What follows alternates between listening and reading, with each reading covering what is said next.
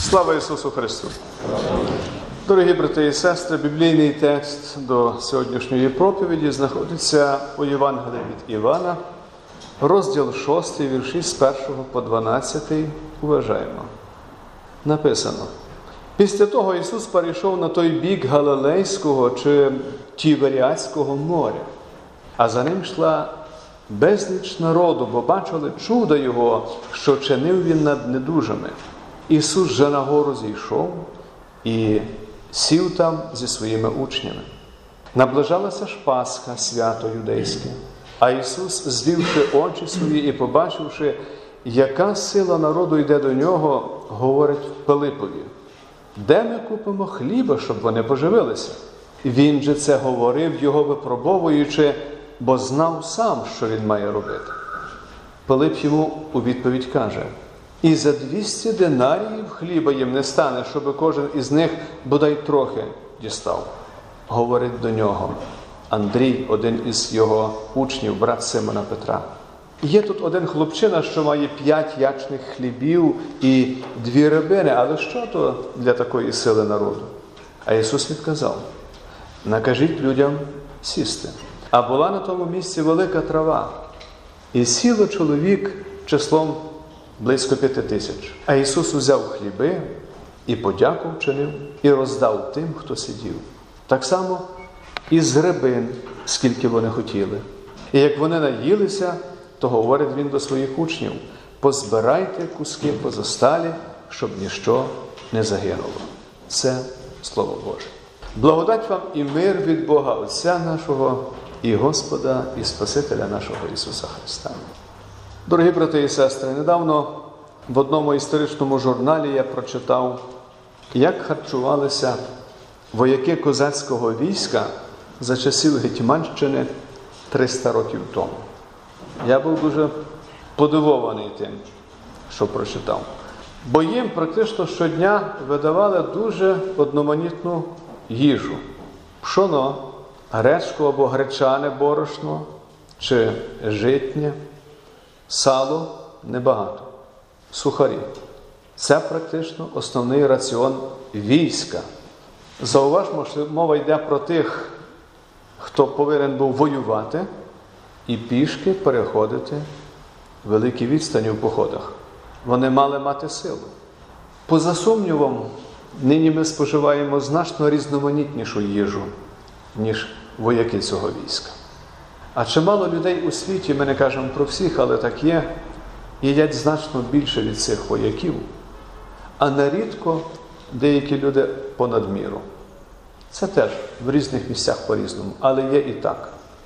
Загалом ми ретельно плануємо свої видатки, зокрема те, що стосується витрат на їжу, і, на жаль, Україна належить до тих країн, де частка витрат на їжу значно перевищує частку на їжу в інших країнах світу, де люди значно менше витрачають коштів, бо в них зарплатня більша і дешевші продукти. Але так чи інакше, якщо ми порівняємо те, що ми зараз маємо, те, що мали наші батьки, наші дідусі, бабусі, то це, звичайно, не до порівняння. Коли ми плануємо запросити гостей на якусь подію, то як ми розраховуємо? Ми прикидаємо, скільки приблизно треба на одну особу. Тоді розраховуємо кількість продуктів і зазвичай ми беремо трошки більше з запасом, правда? Тож, безперечно, коли закінчується якесь свято, певна частина їжі залишається. Ви всі пригадуєте часи, коли ми, як кажуть, років 30, може більше тому, десь приходили в кафе чи до ресторану, і ми щось залишали, то ми соромилися брати це з собою. Таке було. А зараз це є нормально, коли ми приходимо, бо ми заплатили за нього гроші, і ми можемо його взяти і потім ще вдома його спожити. У сьогоднішньому євангельському тексті говориться про те, як великий людський натовп зібрався, щоб почути Ісуса Христа. Люди прийшли звідусіль, їх було дуже багато. І коли люди годинами сидять, то минає певний час, і вони стають голодні і потребують їжі. Так і було в цьому випадку. Люди зійшлися, слухали Ісуса, вони зголодніли. І виникла серйозна проблема. Де взяти їжі, щоб нагодувати таку величезну кількість людей? Люди розсілися на пагорбах. Аж ось той, хто, як каже псалмоспівець, руку свою відкриває і все, що живе, зачливо годує, дав їжу цим людям, нагодував усіх присутніх, причому так, що навіть ще залишилося після того, як вони наситилися. І залишилося, як каже євангелист Іван, 12 кошів. Це були великі коші. Подаючи потребуючим, Господь сказав, аби по завершенні споживання залишок їжі зібрали, щоб ніщо не пропало. Чого нас вчить Спаситель? Не лише стосовно їжі. Він вчить нас бути вдячними, бути добрими розпорядниками того, що Господь нам дає, усього, що Він нам дає.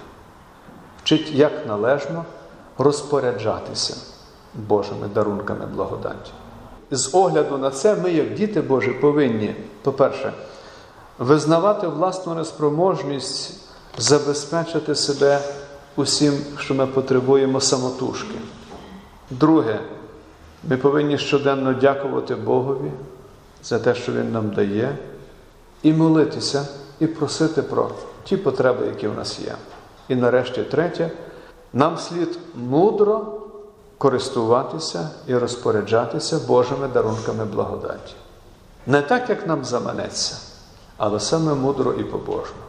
В Господній молитві, як ви знаєте, є такі слова: хліба нашого насущного дай нам на кожен день.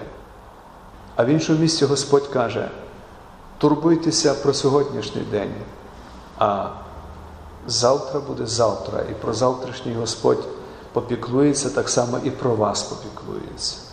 І коли ми молимося словами Господньої молитви, то розуміємо, що саме так і відбувається, що кожен день Господь турбується про наші потреби. А наші потреби бувають різні. І наші негаразди бувають різні, наші життєві ситуації бувають різні. Коли ми думаємо про ту ситуацію, яка змальована в сьогоднішньому тексті, що люди прийшли, зголодніли і їх треба було нагодувати, то це певним чином невелика проблема, але не найбільша проблема. В нашому житті бувають значно важчі проблеми і ситуації. Поміркуємо, дорогі у Христі, про таке. Що стається, коли виникають певні складні обставини, і коли між нами в цих обставинах відбувається якась розмова, подібна до тієї, що була між Пилипом, апостолом і Андрієм? Треба було нагодувати людей, а вони не знали, як це все вирішиться. Або міркували не в той спосіб, в який би треба було міркувати. Зазвичай, коли стається якась проблема, то все, що стосується нас, зосереджується в більшості випадків на тій ситуації, на загрозах і складнощах, і на наслідках. І скажіть, будь ласка, якщо ви стали свідками якоїсь ситуації, коли людина немічна на землі, чи коли сталася автотранспортна пригода, і ви там є поруч, про що насамперед ви думаєте? Ну, люди кажуть, треба викликати поліцію, треба викликати швидку допомогу, треба те, треба те. Що може бути, що ви остання людина, яка є християнином, що зараз цей момент коло тої людини, яка, можливо, помре. І вам треба ту людину запитати, ви охрещені? Якщо людина скаже ні, а ви запитаєте, чи ви бажаєте бути охрещеним, то ви можете здійснити таке виняткове хрещення в цих обставинах і потім доповісти священникові. Тобто ми зосереджуємося на таких буденних речах, але забуваємо найголовніше. І подібне відбувалося у випадку, коли треба було нагодувати велику кількість людей на пагорбах. Учні думали не про те, що поруч із ними є всемогутній, є Господь, який сповнить все. А вони думали, де би дістати хліба, що б то зробити, як вирішити це питання. І коли стається в нас якась важка життєва ситуація, то Господь в цей час дивиться на нас, дивиться на наше серце і дивиться на нашу віру. Чи ми покладаємося на того, хто може все, на того, хто все посилає і про все піклується? Чи ми готові звертатися до нього за поміччю? Дорогі брати і сестри, ніколи за жодних обставин не соромтеся звертатися до Бога за допомогою і просити Його про поміч. Написано у Псалмі 35: на Господа здай свою дорогу і на нього клади надію, Він все зробить. Пам'ятаємо про це, дорогі у Христі. Немає такої ситуації, коли б ми не могли звернутися до Бога. Уникаємо думки, що можемо дати собі в тій чи іншій ситуації раду самі, без Божої допомоги. А багато людей так і думають, що я сам зможу все вирішити. Без Бога ні до порога, каже приказка. А рішучість і відвага, надто у важких ситуаціях, є добрі людські риси, але лише за однієї умови, коли при цьому ми покладаємося на Бога і опираємося на Його могутню правицю, коли Бог є з нами. Щоб навчати про важливість цієї істини, Господь запровадив особливий день і час, призначив особливу заповідь про пошанування святого дня. Яку мету мав Господь? Показати нам, якими недосконалими постачальниками і забезпечувачами усього, що ми потребуємо, є ми самі. Він також хоче, аби ми розуміли, що Він постійно піклується про нас, усе провадить, опікується нашим здоров'ям, нашим народом, нашою батьківщиною загалом. Він нагадує нам про те, що саме Він є тим, хто дає нам насущний хліб на кожен день. Слова Ісуса Христа про те, щоб позосталі хліби і риба були зібрані, щоб ніщо не пропало, спонукають нас до ще однієї важливої речі. Мусимо пам'ятати, що наше життя насправді, як дітей Божих і християн, рясно переповнене щедрими дарунками Божої благодаті. Господь дає нам понад міру, дає те, що ми не заслужили. Через милостиве прощення нам наших гріхів Він привів нас до своєї родини, зробив дітьми Небесного Отця. Наш шлях без Господа стелився до пекла, але Він врятував нас від цього, захистив, врятував від Божого гніву, прийняв на себе кару за наші провини. Отже, ми благословенні і обдаровані Божою любов'ю і ласкою понад міру. Пам'ятаємо про це. Дорогі брати і сестри, якщо би Бог зараз попросив вас чесно і відверто перелічити всі Його благословіння, які Він вам дав, то я гадаю, що якби ми були чесні і відверті, нам би, напевно, довелося також і присоромитися, що про деякі благословіння ми вже забули і не пам'ятаємо. А їх так багато.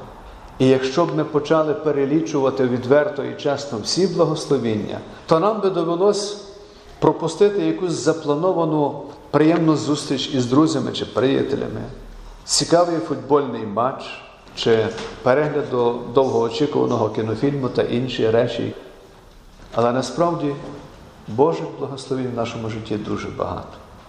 Якщо у вас є дах над головою, дорогі брати і сестри, їжа і одяг, то пам'ятайте, що ви благословенніші від десятків мільйонів людей на землі, у яких немає цього.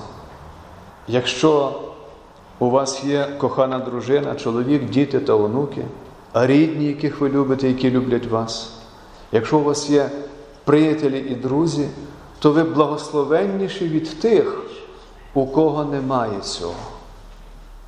Але такі люди є, що в них цього нема. І є ще багато інших людей, в яких немає того, що є в нас. І найголовніше, чим ми благословенні, тим, що у нас є неймовірний викупитель, Спаситель, наш приятель любий, що ми про нього співаємо в одній із пісень. Наш добрий пастир, Ісус Христос, Син Божий.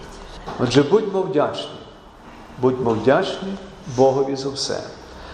Подяка, вдячність Богові це перша річ, яка стосується нашої відповідальності за належне використання Божих дарунків. Бо наша гріховна природа що любить? Любить бачити те, що нам дають. отримувати щось. Але нерідко вона не зосереджується на вдячності тому, хто нам це дає.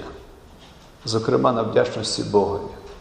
Коли ми використовуємо левову частку свого життя, часу, талантів виключно для себе, а позосталі шматки пропонуємо Богові, то ми таким чином виявляємо йому неприпустиму невдячність і кажемо: а оце, Господи, дещо для Тебе. Не робімо так ніколи. Даймо Богові кращу частку, даймо Богові належне. Адже ми не пригощаємо своїх гостей недоїдками, які залишилися після попереднього святкування. Правда? Щедрість Божих дарунків спонукає нас до мудрого використання того, що Бог нам дає, до виваженого судження про Божі дарунки благодаті і до прийняття мудрих християнських рішень щодо них. Думайте про це, дорогі брати і сестри. Міркуйте про це. Думайте про те, скільки часу ви витрачаєте на слухання Божого Слова, на молитву, на спілкування з членами вашої сім'ї, вашими рідними і близькими, вашими братами і сестрами у Христі. Бо ми всі такі заклопотані. У нас так мало часу на багато необхідних речей. Останнім часом у нашому місті можна побачити контейнери. До речі, один був навіть неподалік тут, біля парку, у яких люди залишають речі, що їм вже не знадобляються, але можуть знадобитися іншим. Я там бачив і одяг, і взуття, і інші речі. І це добре, бо таке є в багатьох місцях по цілому світі. А потім інші, які потребують цього, тих речей вони приходять і собі беруть безкоштовно. Це один із добрих шляхів використання Божих дарунків через піклування про ближніх. А таких шляхів є дуже багато. Нам інколи здається, що ми повинні щось неймовірне зробити для потребуючих, але це може бути дуже мале щось. Інколи це може бути навіть просто щире слово і співчуття. І людина вже буде вдячна і буде довго про це пам'ятати. Господь вчить, щоб ніщо не загинуло.